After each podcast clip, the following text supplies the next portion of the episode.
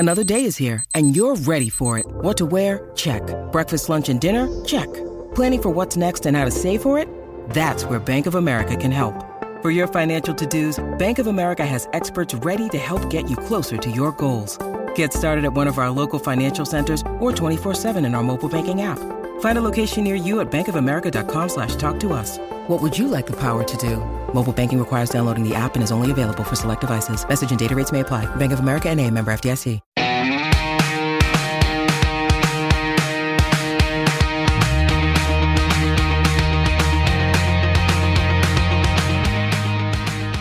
Hey everyone, welcome to Group Text. Anyone who listens to this show knows that I am a huge fan of the Below Deck franchise, and I have just caught up somehow on the newest Below Deck, newest being 3 years, so I'm a little behind.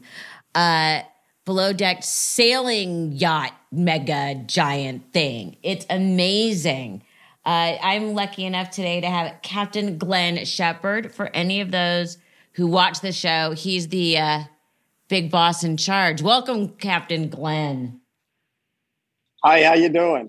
Good, thanks. Thanks for having me on. Yeah, well, I'm a fan, and we were just talking. I'm actually an episode ahead of you in watching the show. Yes. So you're originally from Montreal. How did you end up on a huge mega sailing yacht? Well, I left Montreal quite young. Moved out to California, out to LA for a while. I way back then, I used to think LA was the center of the universe. And then I realized soon after it wasn't necessarily LA. It was going somewhere new. And that's kind of dictated my life. I've just been traveling, doing a lot of traveling. I bought my own boat early on and started cruising in the Mediterranean, fell in love with that, and decided about, I think it was 2000, I wanted to try super yachting.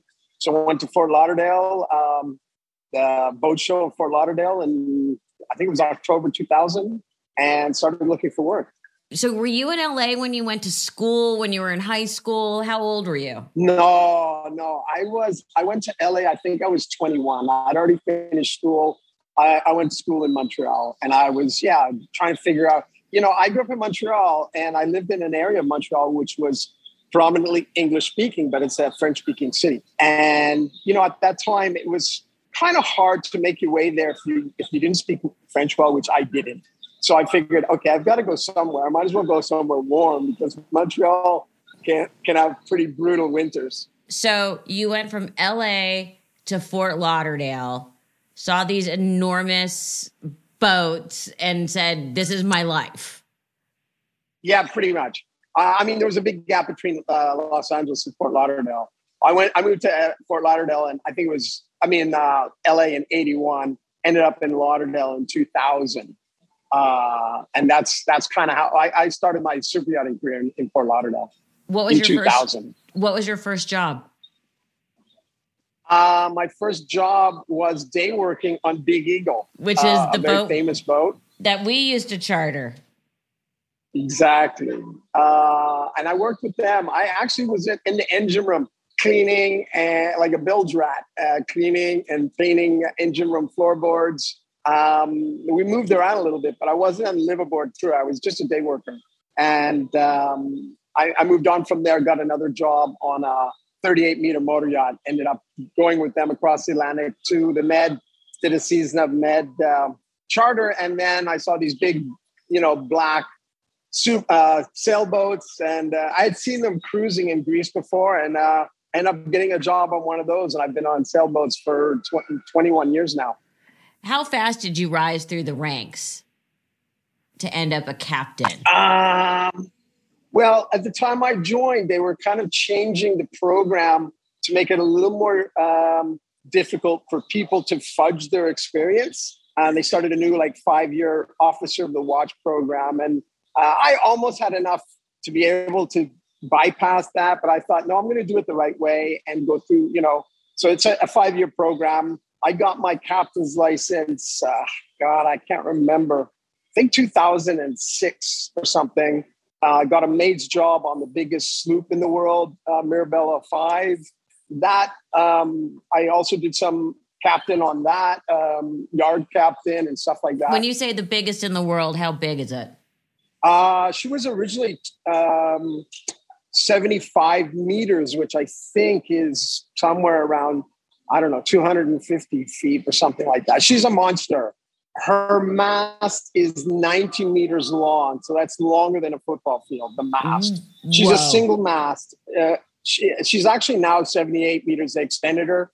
Yeah, she's probably going to be the biggest single masted sailboat forever. No one's ever going to surpass that. It's just too big.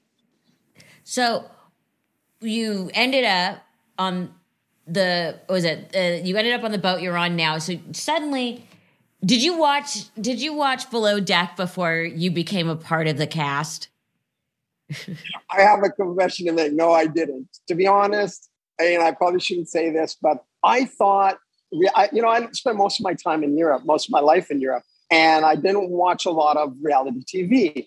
And in my mind, reality TV was like unscripted drama where they just, a producer comes in the morning and says, okay, you're going to fight with that person and you're going to sleep with this person. And that's what I thought it was. And so I, you know, I kind of avoided it. I don't have time for that kind of TV anyway. I just so busy and it's hard to get in Europe. But when they reached out to me about the show and stuff like that, and I told them how I felt, and they said, no, it's nothing like that. And now I've learned, you know, it isn't like that at all. It's just them. They put some cameras there. They have some camera people, but they never tell us what to say or do.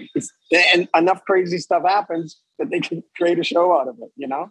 I mean, they can edit it. I mean, they pick and choose. They're filming everything, and then they hone it down to 45 minutes for an episode. But everything the audience sees is stuff that really happened, you know? What I mean, at one point did you say, oh my God, I can't believe that this is literally as hard as it is to make a reality show? I mean, the crew, the production crew, man, yacht crew work really hard, but those guys work even harder. It's amazing. I was just telling someone the other day, though, we don't interact with them, right? We come out of our cabins in the morning, we get a mic on, we go in, we see them, but we don't say good morning. We don't talk to them. They're like flies on the wall. They're just there doing their job, we're doing our job, and they're filming it. And that's how it works. It's kind of weird at first. At the end of the season, we get to chat with them, and, you know, but during the season, it's like they don't exist, you know? So, and that, I think that it was really important for the people who created the show that it was very real. There's nothing fake about it. There's nothing made up about it. All they want is to film what happens and then show it to the audience. And hopefully it's entertaining. And I think it is, you know? So every year there's hookups and relationship drama. And in the very first season, you said that one time you had a girlfriend and you walked by a bridal store and you covered her eyes. That's kind of like one of my running jokes. You know, I do it for fun. You know, it's like, you know what I mean? Because I think everyone gets the humor in that, right? Yeah. Or a jewelry store, you know, with diamond necklaces, just cover her eyes and keep walking. It's just that kind of thing.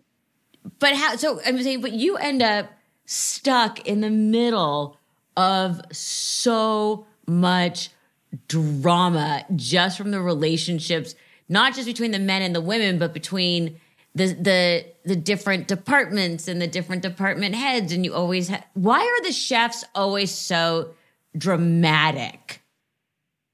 Actually, I think the three chefs that we've had on the three seasons I've done, they haven't been too bad. I mean, usually chefs are divas, you know, they're prima donnas, and, you know, it's for me, it's kind of expected. I don't see Marcos, for example, our latest chef from this season. He's not like that at all. He's actually pretty easy as far as chefs go, you know. But they're artists, you know. They're artists, and they're performing when they make this amazing food for the guests. It's a big part of what we do on a super yacht, you know. I always say that the water toys and the sailing are just things, activities to keep them busy between meals, you know, and it's all about the meals. And it's so important to have a fantastic chef, which I think Marcos is a great example. He's one of the best I've ever worked with. As far as the food that he puts out, but as his personality also. He's such a great guy. Do you know how much they hate you when you're actually under sail and they're trying to cook? I know. And, you know, it's a compromise. And, you know, I don't know if Marcos did a lot of work on sailing yachts before this season on Parsifal. I don't think he did, but he took it all in stride. And I usually talk to him. You may not see it, but I talk to him and say, listen, you kind of let me know when we need to be on an even keel because you're going to make a souffle or something that just not going to work while we're cranked over like that. And I will find a way to make it work because, like I said, the meals are so important. The guests want to sail and have fun, but we got to get there, get the sails down, get anchored, and then put out lunch. So we have to kind of work together to figure that out. Yeah. Were you shocked the first time you saw that footage and you see them just cussing you out when everything's going flying? I was laughing so hard. They're going, God, the stuff's flying everywhere. Yeah, I mean, it's not always like that, but there are sometimes, you know, the wind will get up a little bit, the angle of the wind will change, and all of a sudden we get cranked over a lot, and you see that stuff go flying. Marcos was pretty good, and Natasha was pretty good. Adam, I remember getting quite upset, our chef from season one, and he actually came up to the flybridge and, you know, we're having a great sail. And he's like, okay, can you guys stop sailing? I'm like, no, I can't stop sailing. The guests are enjoying this. We got to figure out a way to do it both. You know, we got to be able to do the sailing, get stopped, and get a nice meal prepared for them. And it's a challenge, but, you know, we do it. And my whole career, 21 years, I've been on sailboats. And it's always the same thing. But you find a way to make it work. Easy guests, nice guests are usually a pleasure to have, even though it's still service. What about the baggage? Have you actually ever had to throw someone off a boat? It's funny. I seem to get that question a lot recently in the last couple of weeks, you know? No, I've never had to throw, you know, that's not something, you know, the guests are paying for the, you know, paying to be on board. And we don't just randomly throw guests off unless they do something like seriously illegal, or, you know, there's some kind of violence involved and you know, towards another guest or towards the crew, then that's the kind of a scenario. But just because they're rude and obnoxious, we can't throw them off. I mean, we're a floating 5-star hotel. Imagine you went to stay at the you know, the Ritz or somewhere and you were a little bit difficult. They don't just throw you out of the hotel, you know, unless you hit one of the, you know, the bellhop or something like that. You know, they just deal with it. That's how it works, you know. So it's not pleasant. And most of the people that we get, especially people who choose to go on a sailing yacht, they're generally really chilled, fun people to be around. But occasionally you get, you know, bad apples. And, you know, I think people can see that. But it's not, to me, unless it gets really crazy, I can't just kick people off the boat. You know, they're paying to be there. If I have to, I'll talk to them, try to calm them down, try to get them to behave. But if they're rude, being rude is not, you know, if they're abusive, that's different. But if they're just a little bit rude, you know, you can't kick them off for that. It's just their prerogative. Some people are like that. You know, I've dealt with guests before, but they're paying to be on the boat. And unless it gets over the top, yeah, you just have to accept it and move forward. So in all your years of sailing, what has been your worst guest experience? Well, the guest experience, I mean, the guests that we have on the last couple of episodes were pretty trying. What else have I seen? I had a Russian guy who, you know, he got all upset because his wife asked the crew to take him out in the tender with his son, and they went out, you know, water skiing or wakeboarding or something. And he's like, he comes, asks for the captain. He's like, where's my son? And I said, well, he's with your wife. And he's like, well, I want them back now. You know, it's like, well, what would you like me to do? They're out water skiing. You know, she's with them. They're fine. You know, and he's like, no, he wasn't having any of it. I said, okay, fine. What do you want me to do? So I said, let's pick up the anchor, go look for them. And before we could get the anchor up, the wife came back with the son. Everyone's fine, you know. And this, and she, you know, it's like, she's like, what are you making about such a fuss about, you know? So some people can be very difficult. I don't know. It's just their mentality, but nothing, you know, nothing too bad. But these guys, in the last couple of episodes, that was some of the worst that I've seen. Oh, some of the worst behavior. Can't wait till I get to those. What's the biggest challenge of being a high-end charter captain? I mean, because you're balancing, because you're basically the general manager of a high-end hotel. You also are basically a full-time therapist. You have children, basically running around drunk on their days off and hooking up, and then you have actually sailing and safety and running this giant boat. What's the most challenging part? When you put it like that, it's a balancing act. When you're talking about the crew partying and hooking up, the one thing you have to keep in the back of your mind, and I think a lot of people are like, why don't you just stop them? It's like, well, it's not quite that simple. I mean, I could, but if I come down too hard on them, I don't think that's going to be good for the vibe on the boat. I want to give them a little bit of freedom, because remember, you have a podcast, and you probably have maybe somebody who, that you work for.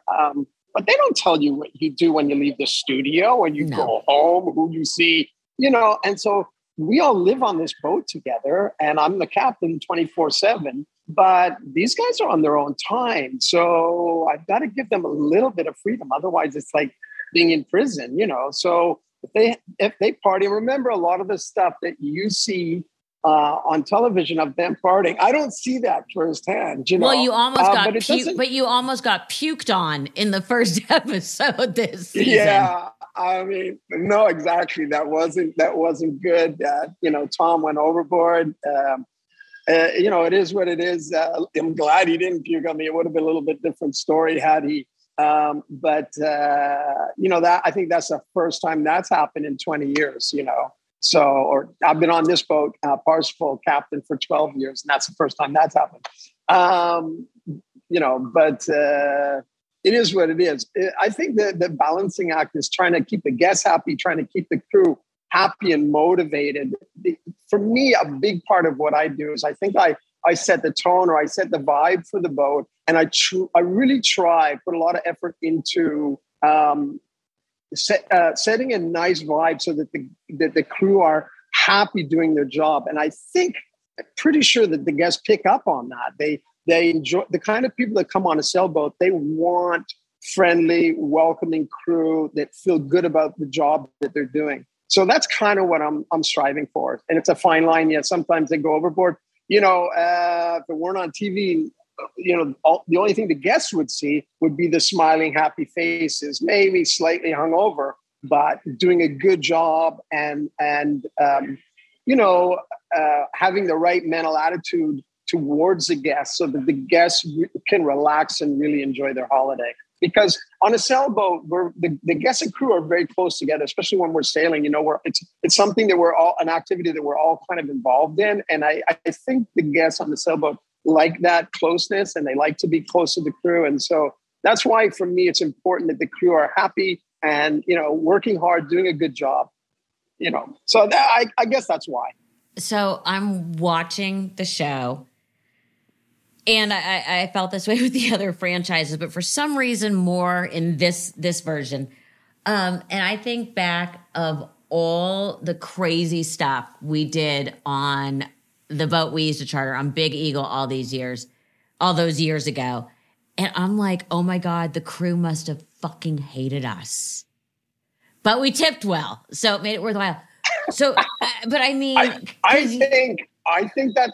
Sorry, go ahead. I was going to say, it's funny though, because I was thinking about all that last night and going, oh my God, like what they did... It was crazy. And because we took the same boat year after year, they would kind of get involved and have theme things planned. I don't even know. But I look at the crew and go, oh my God, they must have hated us because of all the wonky, crazy stuff we would do. I would say, from my experience, I don't think We don't hate the guests. We want the guests to have fun. We want the guests to get a little crazy. We don't, you know, we don't want them to endanger themselves, but we want them to have fun. And we know if we do a good job of helping and facilitating that, however crazy it is that they want to get, we'll be rewarded. At the end, we'll get a nice tip. And that's kind of how it works. The guests, like I'm sure you guys, you said you tipped well because you knew it wasn't easy for the crew, but it's not meant to be easy for us. We're not on holiday. We're working. And our job, and we're going to get some time off after you guys leave. Our job is to give you guys the best experience possible while you're on board. So whatever it is, if we can accommodate, we're going to do it. And, you know, it's going to be long hours and hard work for us, but that's fine. That's, you know, we're paid well to begin with. And if you guys give us a great tip after, even better. Most of the crew I work with, most of the crew that I know, when there's a chance for a charter, they want it. They want that opportunity. So, no, you don't have to feel bad. I don't think they hate you. There's probably some guests out there that the crew hate. And, you know, you can imagine what I'm thinking of. But generally speaking, no, we love guests who come and have a great time. We have a great time with them, you know. So, no. Well, I mean, again, you were dealing with my mother, who, by the way, we took the same boat for so many years in a row. And then apparently there was the same family after us every year. So my mom would like booby trap the boat. Oh, no. Yes. Really? Yes. Oh, my God. Oh, we had some moments. What is the strangest? She sounds naughty. Yeah. What's the strange in all your years? What's the strangest request you've ever gotten? Strangest request. I had to go into Monaco. Well, you only have people for 3 days, so it's a little bit different. But what is the strangest request? Well, I mean, when some charters are short and a lot of charters are long. I had a 12-week charter one time all over the Mediterranean, which was great. The family was amazing. We had such a good time. One time I had a race car, world champion on board, and he had this special sauce that he liked. And I had to jump in the tender and take a train and walk down to this one supermarket where I could find it right next to the racetrack while they were practicing and stuff like that. Stuff like that. But, I've never helicoptered in any food item, but, there are a lot of strange requests, but we take them in stride. And, again, if we can accommodate, we'll do it. I mean, but I can't think of anything really, really crazy, I mean, I can't think of anything off the top of my head. But there's a lot of crazy stuff that happens. If someone wants to be a guest on the boat, how do they go about doing that? If they want to be a guest on Parsifal? Yeah. Well, they can get in touch with me. I'm all over social media, Instagram, Facebook, Captain Glenn Shepherd. That's one way they can reach out to me, and I can. It depends whether they want to be on camera or not on camera. If they just want to have a regular holiday, or if they want to be on camera, then I'll send them to the right people. But they can just reach out to me, and I'll help organize a holiday for them. How do you spend your time off the water? Traveling and sailing. Some of my friends think I'm crazy that I go sailing when I'm not on the boat. But I work as a captain because I love sailing so much. So I've got a 42-foot boat that's in Sardinia now, in the Costa Smeralda area. It's a lovely area of Sardinia. Now it's March. It's a little early. I'm probably going April, first week of April, and I'm going to do some cruising around Corsica and Sardinia. And then I go back to work. I'm on a rotation on Parsifal, so I work 12 weeks. Then I have 12 weeks off.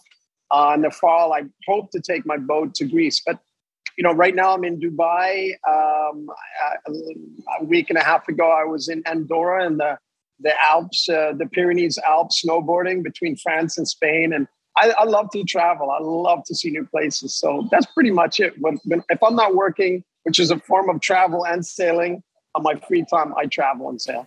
What is your favorite place to sail? People ask me that a lot, and it's really hard. I always say it's like, picking your favorite child while your kids are always watching you. But for sure, Greece is one of my favorites. I always, Greece is so amazing because it's Well, it's the Mediterranean. You've got the culture, you've got the history, you've got the food, you've got amazing people, so many islands, you know, you could spend a lifetime there cruising. In a tropical location, I think the Bahamas are also one of my favorites. I've been a couple times on my boat, and I'm getting ready to go back in the next couple of years because it's spectacular. Okay, true shallow question. Okay. Where are the best places to sail at different times of year? Like, I know end of August in Greece is a lot of wind. Well, it also depends. You're absolutely right. Greece is notorious for windy conditions. That's called the Meltemi. Meltemi. And the Meltemi blows hard July and August, but that's right in the middle of the Cyclades. So if you're over, that's in the middle, you know, Mykonos, Santorini, Eos, all of that kind of stuff. That area can be, I was there a couple of years ago, and we had solid 35 knots for 3-4 days. And it blows pretty much like that for the whole summer. So it's not ideal unless you're going, the wind's out of the north. So if you're going from north to south and you have that wind behind you, it's not too bad. But if you're trying to go north, forget it. But that's pretty much concentrated in that area. If you go to the Ionian Sea, which is the western coast of Greece on the west side, northwest of the Peloponnese, they do have northwesterlies, but it's much lighter. So that's a fantastic area. Corfu, Ithaca, Cephalonia, that area is not bad. And then the same on the opposite side, over off the coast of Turkey, you have the Dodecanese, Rhodos, Simi, Kos, and they're kind of out of that belt of the Meltemi. They're on the edge of it. So those areas are great, even in the middle of summer. It's going to be hot for sure in the middle of summer in Greece. I plan to go in September, October, which is still a great cruising time. So winter in the Caribbean, summer in the Med. Yep. Yeah, my ideal would be winter in the Bahamas, which is, you know, kind of the North Caribbean. And then summer in the Med. The Med is, you know, there's so much history, so much culture, so much to see, you know, to see ashore in the Med.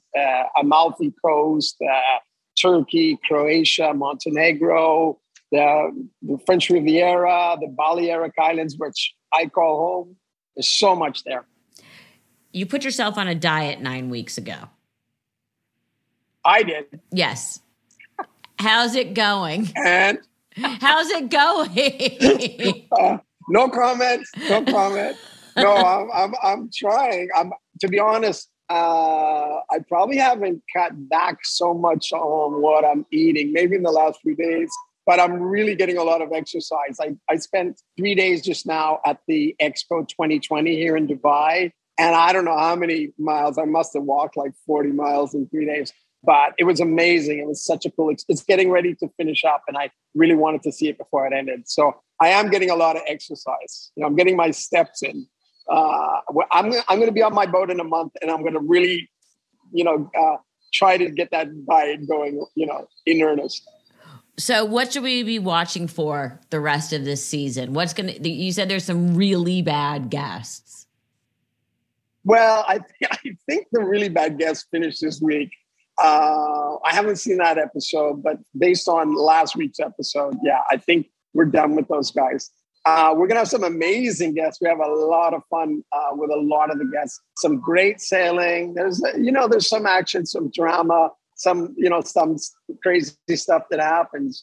Yeah, obviously there's going to be some more hookups and, you know, love triangles or quadrangles or whatever, you know, but I think it's going to be a really good season. I think it's going to be kind of similar to season 2, which I think was a fantastic season. Well, I certainly hope you got through the rest of it without someone throwing up on you. Yeah. Yes, I can assure you I did. Captain Glenn from Below Deck Sailing Yacht, thank you so much. Thank you.